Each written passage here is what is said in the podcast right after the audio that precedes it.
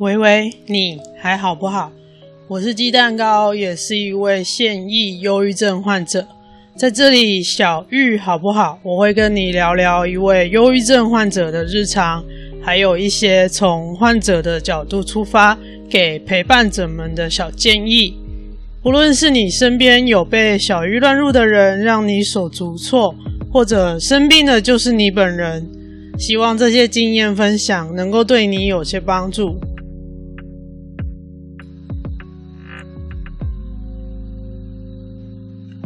这次的内容，首先要感谢 IG 上的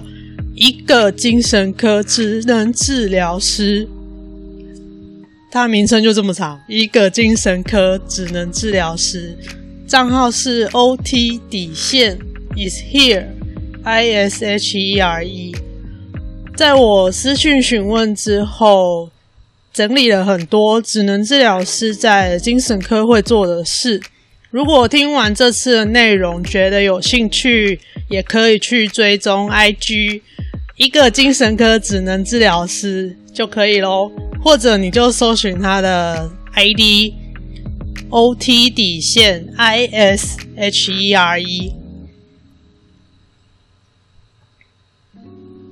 职能治疗师是 Occupational Therapist，简称 OT。后面如果我提到职能治疗师，我就会讲 OT 比较方便。OT 的专业分科包含生理、小儿、心理、社区等等。在医院里的工作有复健科跟精神科的领域。医院之外还有很多场域也都有机会看到 OT，像是。社区长照啊，居家复健等等，但其实所有的 OT 都一样是职能治疗系毕业的，主要的工作目标就是他们会评估个案的状况，针对个案设计活动或课表，让个案能够尽量达到生活自理、有自我照顾的能力。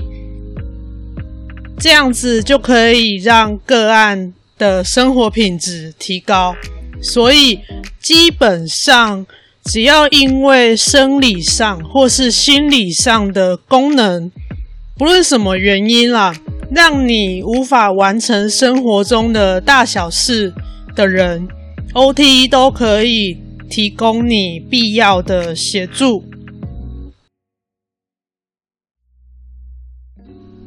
在这里讲古一下，以前所有的治疗师都是在复健系底下，后来因为复健工作的专业分工就渐渐分流了。现在台湾的治疗师训练主要有物理治疗、职能治疗跟语言治疗，所以要提醒一下，台湾现在没有复健师。都是治疗师。如果你对职能治疗师的工作在干嘛有兴趣，我会把这次取材的参考资料连接放在 Show Notes 节目笔记里面，你可以再去参考。然后加码一下，台湾的制度底下没有心理医师，只有精神科医师跟心理师。所以在这里呼吁一下各位编剧大大，下次写电影或连续剧剧本的时候，还是要注意一下，好吗？只有精神科医师或心理师，没有心理医师。智商的话，精神科医师跟心理师都有可能做，但是他们都需要。经过相关的训练，才可以为个案进行咨商。以上这个是小小的岔题，再回来今天的内容。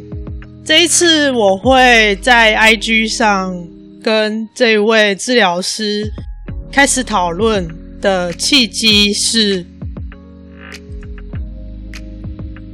现在 IG 都会在限时动态滑的时候有那个推荐账号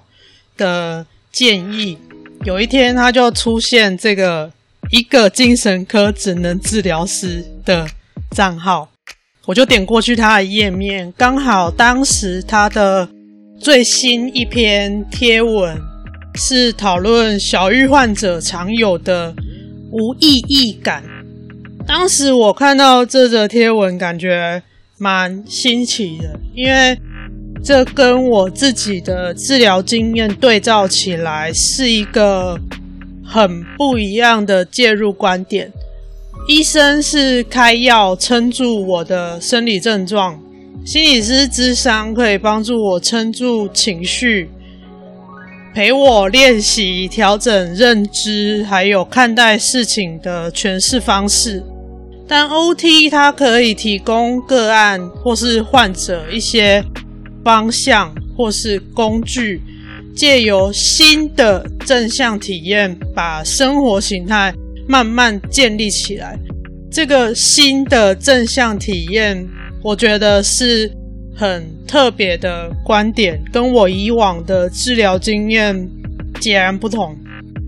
所以我就私讯请教。这一位精神科 OT 对小玉个案的工作内容，发现 OT 其实很强调个案要练习建立生活规律，这一点刚好是我这几个月症状比较稳定下来之后，医生一直提醒我要有生活的重心。叫我要注意生活作息，而我自己也正在练习的事，所以我觉得当次资讯讨论的内容，无论是对生病的人或健康的人，如果你想要建立健康的生活形态，或是改善生活品质，其实应该都会有很多启发。所以我就把当次的资讯文字讨论的内容试着整理下来，录了这一集，算是做这个 podcast 将近半年以来我第一次尝试的广义的文字访谈啦。不过还是我自己一个人把内容讲完，这样没有来宾。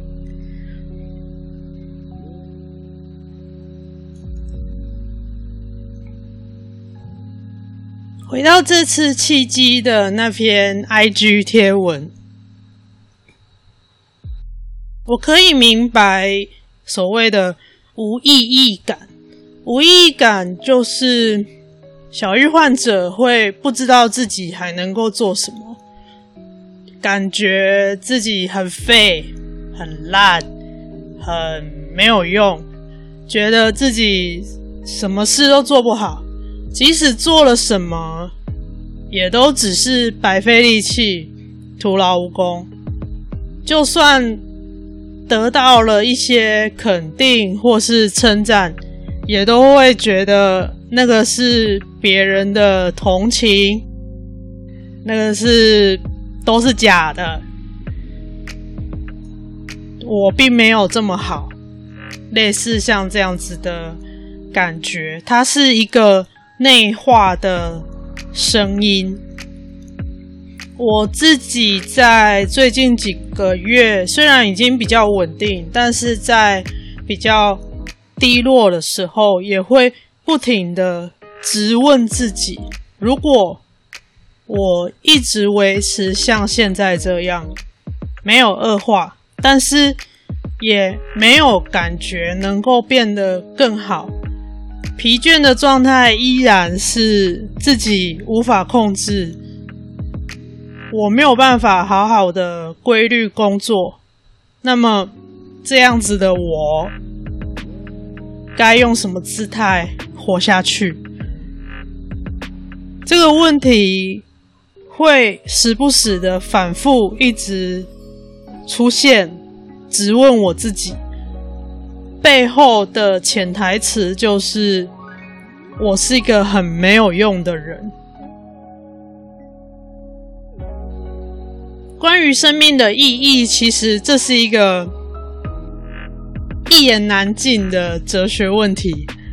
也有很多人试着用各种的论证、文学或艺术创作的形式探索这件事。我也看了很多书，心理学、精神医学、哲学、小说等等都有。在大休养期间，我的阅读手背范围真的扩大了很多。跟我的心理师也陆续花了好多好多时间讨论这个问题，但是每一次我被问，所以你想要的是什么？我没有一次能够回答得出来，即使我知道症状已经渐渐控制稳定，我对小玉的了解也越来越多，但是面对这个问题，我还是无法回答。我知道现在很多人就是会像那个迷因图一样笑着说“我就烂”，或者是另外一个 podcast 节目“顶楼加盖”说的 Danny 跟阿佛说的“我建议你随波逐流”，或者。干脆就放自己一个假，一个 gap year 还是什么，然后理直气壮的说我不知道，所以我要去找。我连我不知道这四个字我都说不出来，到目前为止都是每次被问，所以你到底想要什么，我都没有办法回答。没有例外过。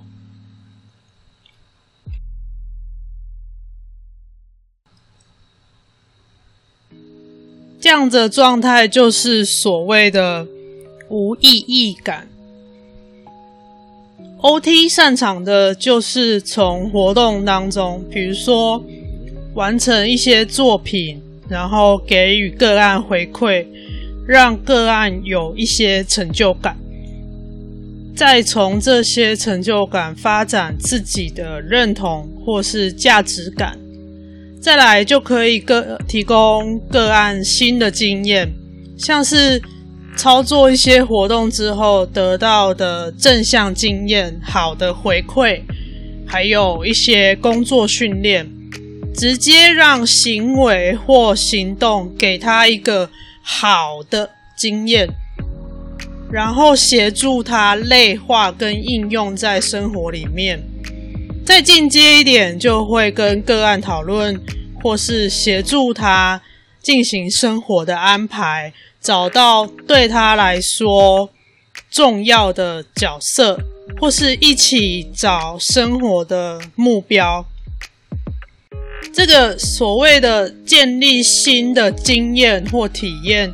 跟心理或精神分析的治疗取向方法是不一样的。就我自己个人的治疗体验是，心理治疗比较像是让你辨认你现在的状态，然后再试着从现状看还能做什么样的调整。但是 OT 做的事情是。他们知道你现在的状态是这样，但是直接用一个新的事物进来，也许是体验，也许是学习，让你用一个新的经验去体会，你也许还有一些可以做的事情，从这里面建立一个价值感，一个正向的回馈。也就没有在过去或是现在的状态去检讨或调整，而是直接建立一条新的路线，可以这样讲。我觉得，如果是对一般人来说的话，不也是常常在折腰的时候想着下个月几号领薪水？计划下一次的旅行，或者是空档休息的时候，你做一点自己喜欢做的事，或者找人讲讲干话，抱怨一下你，撑着撑着，生活不也就这样子一天一天过，也是规章呵呵，人好好的，不是吗？但是对小玉患者来说，这一些对一般人来讲，很司空见惯、很习惯的能力，很自然的事情，很多时候会因为症状的不舒服，或是情绪低落，掉进黑洞漩涡里面，或者是思考模式僵化的关系，丧失了这些对平常人来说很自然、很一般、下意识就会做的事情，没有办法做。OT 的角色就是可以协助个案得到新的正向体验跟经验，而且把这些能力发展出来之后，协助个案可以自理日常生活。在情感方面，也可以找到一些自给自足跟自我肯定的方法，从那个自我怀疑跟自我伤害的回圈里面跳出来，走一条新的路。那么，OT 设计的活动其实有点像是心理师领域的行为驱动。心理咨商的治疗效果，其实是在个案走出咨商室之后才开始。有一些心理治疗学派，甚至还会给个案回家作业。你需要观察自己的情绪状态。然后练习跟情绪同在啊，什么什么的，然后在下一次智商的时候再带作业回去跟心理师讨论。有一些学派会是这样做的。所有讨论的议题都需要个案在生活里觉察、辨认、练习、改变，然后再回到智商室跟心理师讨论回馈。不断的重复这个过程，也就是说，要采取行动才能够带来一些改变，而这个是个案自己走出咨商室之后要做的事情，不只是在约定的时间固定去咨商而已。那么 OT 的话，它可以在采取行动这一块提供很有效的工具。小郁患者很容易习惯性的对自己，像我刚刚说的，没有价值感，没感觉没有意义，没有信心，所以社交上也就容易退缩，把自己关起来。但是人是。一个需要跟别人连结才能活下去的社会性动物，所以这一些症状它会鸡生蛋，蛋生鸡这样子一直恶性循环，忧郁也会变得越来越严重。OT 的介入可以让个案借由新的学习跟体验，看到自己还能做的部分。慢慢的从这个东西去拓展，一点一点累积，慢慢的走一点走一点，慢慢做，慢慢累积，累积起来就会变成很大的东西了。那么要去哪里找精神科 OT？精神科 OT 又能给小郁患者哪些协助呢？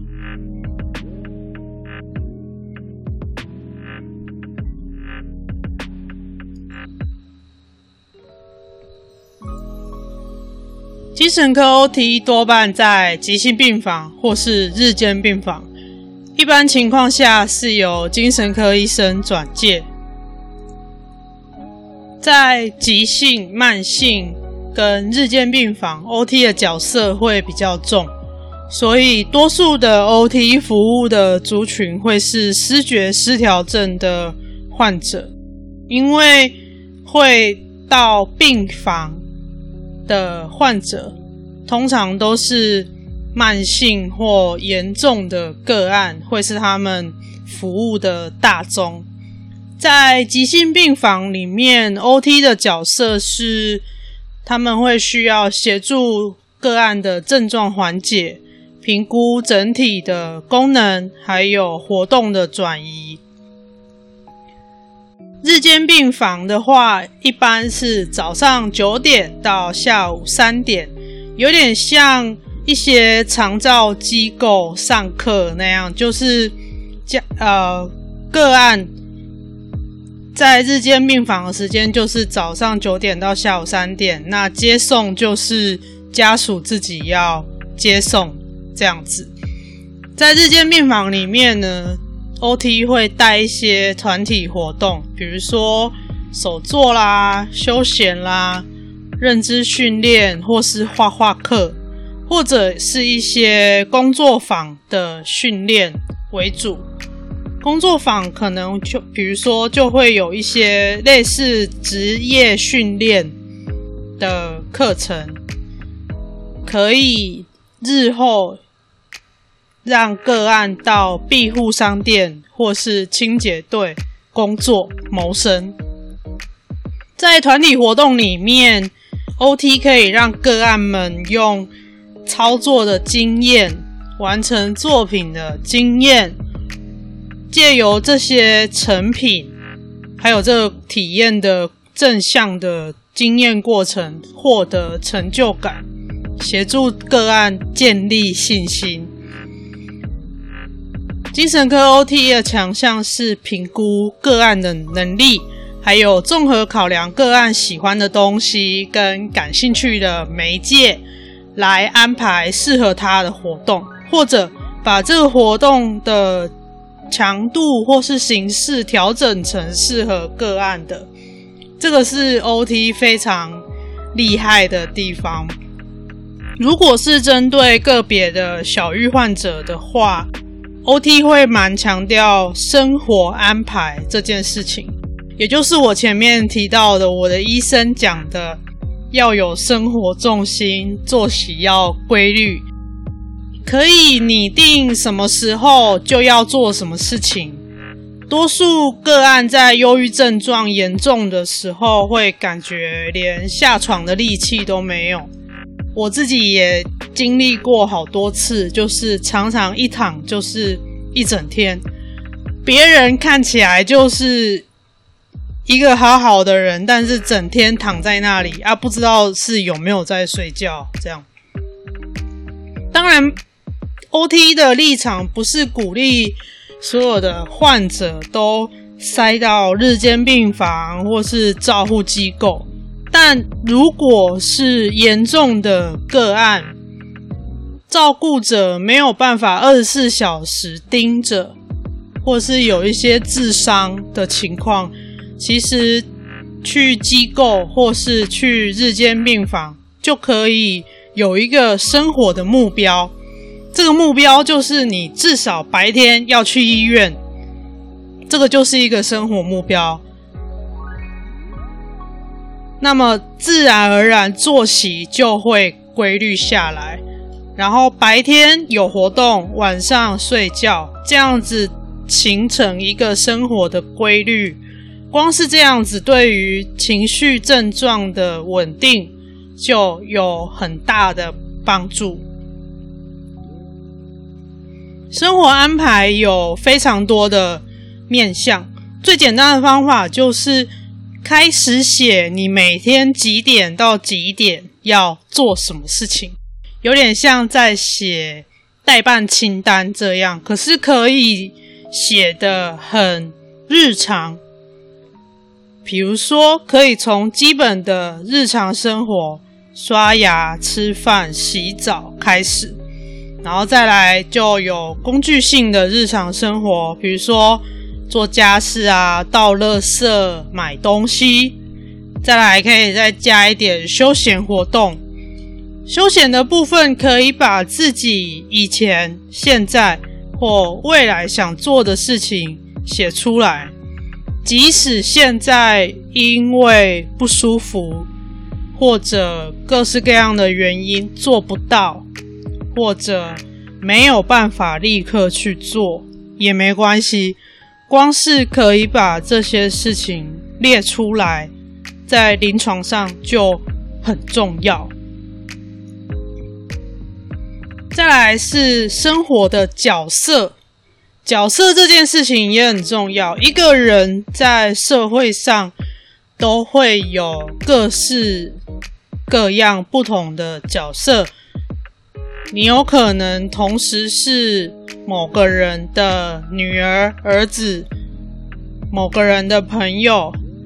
或者某一个人的学生，某某一个人的教练。你同你身上每个人身上都会同时有很多个角色，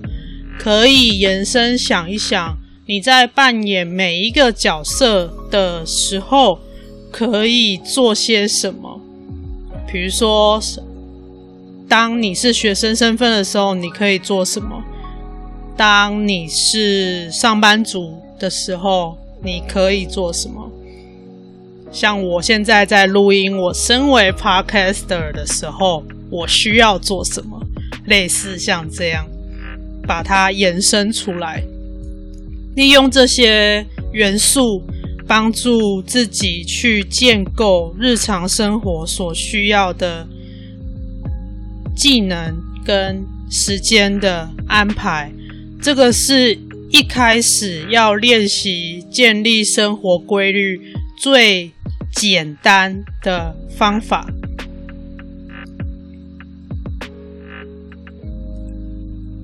如果可以的话，出门走走或是运动，这个时候认识自己周围的环境或是社区资源就很重要。比如说，可以列出自己住处附近的公园、国小、图书馆、公共设施。百货公司等等，我自己的话会给自己一个每日任务，就是即使再不舒服，也要去巷口的小七把店面晃一圈再回来。我住处巷口的那一间小七算是蛮大的门市，还有无印良品跟美妆开架，所以店面蛮大的。在很不舒服、很不舒服的时候，我也会尽量让自己骑着脚踏车两分钟去店面，然后每一排货架走走走走一圈再回来。然后现在已经达成了刷脸成就了，就是每一个上班的店员都认得我是谁。然后我很喜欢买红茶，所以。店员们只要看到我拿着水壶、大水壶的时候，就会问我说：“红茶吗？要几杯？”很很厉害，就是了解自己生活环境周边的资源很重要。再来，可以清点自己跟社会支持的资源，这个就比较偏人际关系，比如说。可以去拜访朋友啊，或者是可以跟家人一起做点什么事情，类似像这样，或者也可以安排一些自己可以放松的事情，能够有一些放松或喘息，培养兴趣，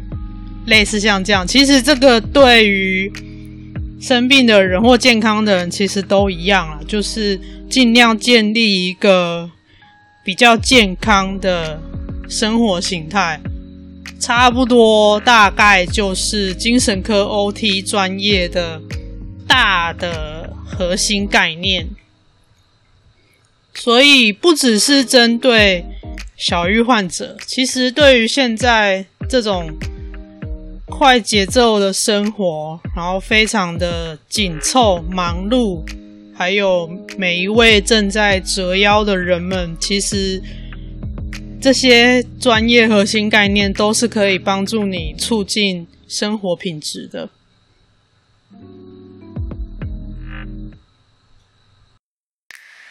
鸡蛋糕温馨提醒：如果你心情低落，对所有事情失去兴趣，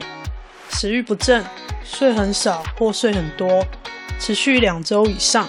已经干扰了正常生活，你有可能已经被小郁乱入，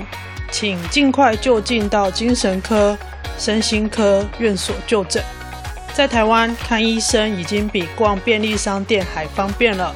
有不舒服就去看医生，不要拖，不要求偏方。神在你救你自己之前是不会出手救你的。如果你感觉身边的人最近工作效率突然变差，反应变慢，突然会忘东忘西，心不在焉，讲话速度突然明显变慢或变快。请试着多跟他说话，保持观察。如果持续这个不对劲的状况，他有可能已经被小玉乱入。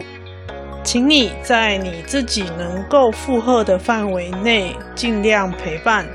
尊重对方的就医意愿，也可以陪同就诊，向医师说明你的观察。如果发现有自残、自伤的状况，请尽速送医，并通报卫生单位，寻求专业的协助。我自己因为在诊所就医，所以基本上是治疗过程中不会接触到精神科 OT。不过，开始做这个 podcast 以后，因为为了要尽量维持周更，也就是至少一周要有一集的内容，就开始试着练习在有电的时候、有精神的时候，固定阅读、写稿、录音，算是某种程度上来说，误打误撞的开始。练习建立生活规律，也就是一个不小心歪打正着的，符合了精神科 OT 他们在为个案做的事情。这一次的讯息聊天，学到了这个 OT 的概念之后，让我回想起一本书，叫做。微复原力，就是微小的微，微复原力。这本书我看完已经有好一阵子了，我就尽我印象中的讲，就是这本书其实不是针对小郁患者写的。不过我的确因为这本书的建议，开始有意识的在练习改变。先前很严重的时候，那种整天躺在床上的生活，作者们的核心概念其实跟今天讲的 OT 的概念很类似，就是他们希望借由很简单的行动提示，给读者在很忙碌的生活当中，利用几秒钟、几分钟的空档，你就可以让你的身心灵得到微小的复原。每天每天这样子的空档练习，就可以有一点点、一点点的充电，不至于让自己完全耗竭或是失控。我印象最深刻的例子是，他说没有时间运动也没关系，你就尽量想到的时候坐，即使坐在办公椅上，你也可以动动你的肩膀，往前转几圈，往后转几圈，动动你的脚，脚趾头动一动，抬抬腿，这样就有。清空思绪、稳定情绪的效果，所以我那个时候就会开始试着不要躺着，坐起来，稍微活动一下身体。有的时候脑袋就会稍微比较清楚一点，因为就像我前面不知道第几集的时候讲的，就是有的时候被小玉袭击的时候，脑袋会很像果冻一样，就是雾雾的，都没有办法思考。但是这种很简单的行动就可以让我有一些事情可以做。那么这本书的购书链接我会放在 Show Notes 节目笔记里面，它纸本书跟电子书都有。叙述的方式非常的简单，它就是给你一个情境、一个案例，然后后面就是一个很像工具箱的提示，告诉你你在这个情境下可以花个两分钟做的一些行动或建议。跟今天这一次的内容是很接近的，去建构你的生活。当然，你要长期的巨复原力、巨大的复原力，那是需要很长时间的练习。比如说觉察啦、包容啦。自我疗愈啦，那个可能都需要花比较长的时间练习。但是如果你可以在每一天生活的空档当中，了解到自己还可以做的事情，了解到自己有不同的选择，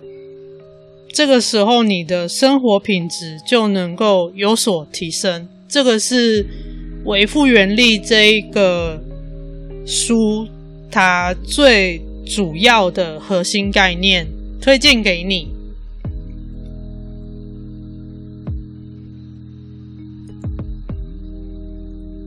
最后再补充一些精神科日间病房的细节。精神科病房的 OT 他们很重要的任务就是要让个案有事做。那么这些职能活动取向对于改善情绪非常重要。在临床上，他们也有很多兴趣量表啊、角色量表这样的东西。但是其实不一定要量表，其实你有前面的那些建构生活的各个面向的概念，你就可以利用这些概念来架构跟建立你的生活规律。所以，OT 他们其实是一个活动，或是说行动取向的一个概念。这个是 OT 的专业，不管是心理或是健身教练，对于情绪跟健康都各自有不同的主要核心价值，也都可以有不同的失力点，但是核心概念都会是一样的。当然，很多时候在介入的时候也会需要看个案的能力、认知能力。有一些你可能需要用教练、用指导的方式；有一些你可能就用引导的；有一些你就要直接教。这些临床互动就是我前面说的 OT 的强项了。他们的评估跟介入，这个是他们专业的能力。在日间病房里面，OT 的角色超级超级重要。他们有团体跟工作训练，而且就像前面提过的，日间病房时间是固定的，所以这个固定就是在训练个案要有规律的生活作息。然后病房里面他们是团体生活，所以也会刺激有很多的人际互动跟认知的训练。再来会给个案很多练习，去遇到压力的时候该怎么处理，或者是个人议题的讨论、情绪的宣泄。日间病房真的服务了很多忧郁患者，这些个案呢，就这一次。讨论的这位治疗师，他个人在医院工作的经验来看，其实这些日间病房的忧郁患者，多数回家之后就是无所事事，躺在床上，功能就会退化。所以很多在日间病房照顾的这些小郁患者，已经不是门诊固定回诊或是心理治疗能够有妥善的照顾的个案，所以日间病房的 OT 他们所扮演的角色蛮多，就是先稳定个案的作息，然后慢慢的做一些生活上的功能复健，目标就是希望能够减少疾病的复发，还有再急性的住院率，协助个案的功能复健。对于光靠门诊追踪没有办法稳定病情的个案，其实日间病房是很重要的，或者可以跟医生讨论评估是否要短住在病房或机构里面三个月到半年的时间，长期的训练，把他的生活。规律的能力建立起来。以这这次聊的这个精神科 OT，他个人的经验就是，这些小郁患者到日间病房的这些个案，多数年纪都比较偏高。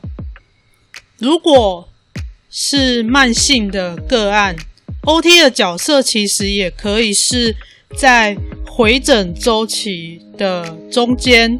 有 OT 的介入的话，可以是稳定作息、维持甚至增进功能的重要角色。有一些反复住院也没有办法自行安排生活的情感性个案，也可以协助他们慢慢的建立起自信。就像前面说的，可能做一些工作训练，或者是呃转介到庇护商店啊、代办啊、清洁等等，这些其实都是复健的主轴。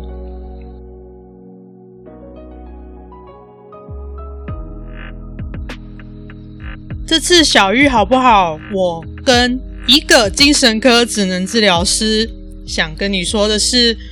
规律生活练习，这就是生活安排。小郁症状会反反复复，自己无法控制。有一些人格违常或是压力源，它永远都会存在，不会消失。有很长很长的路要走，但是无论会不会好起来。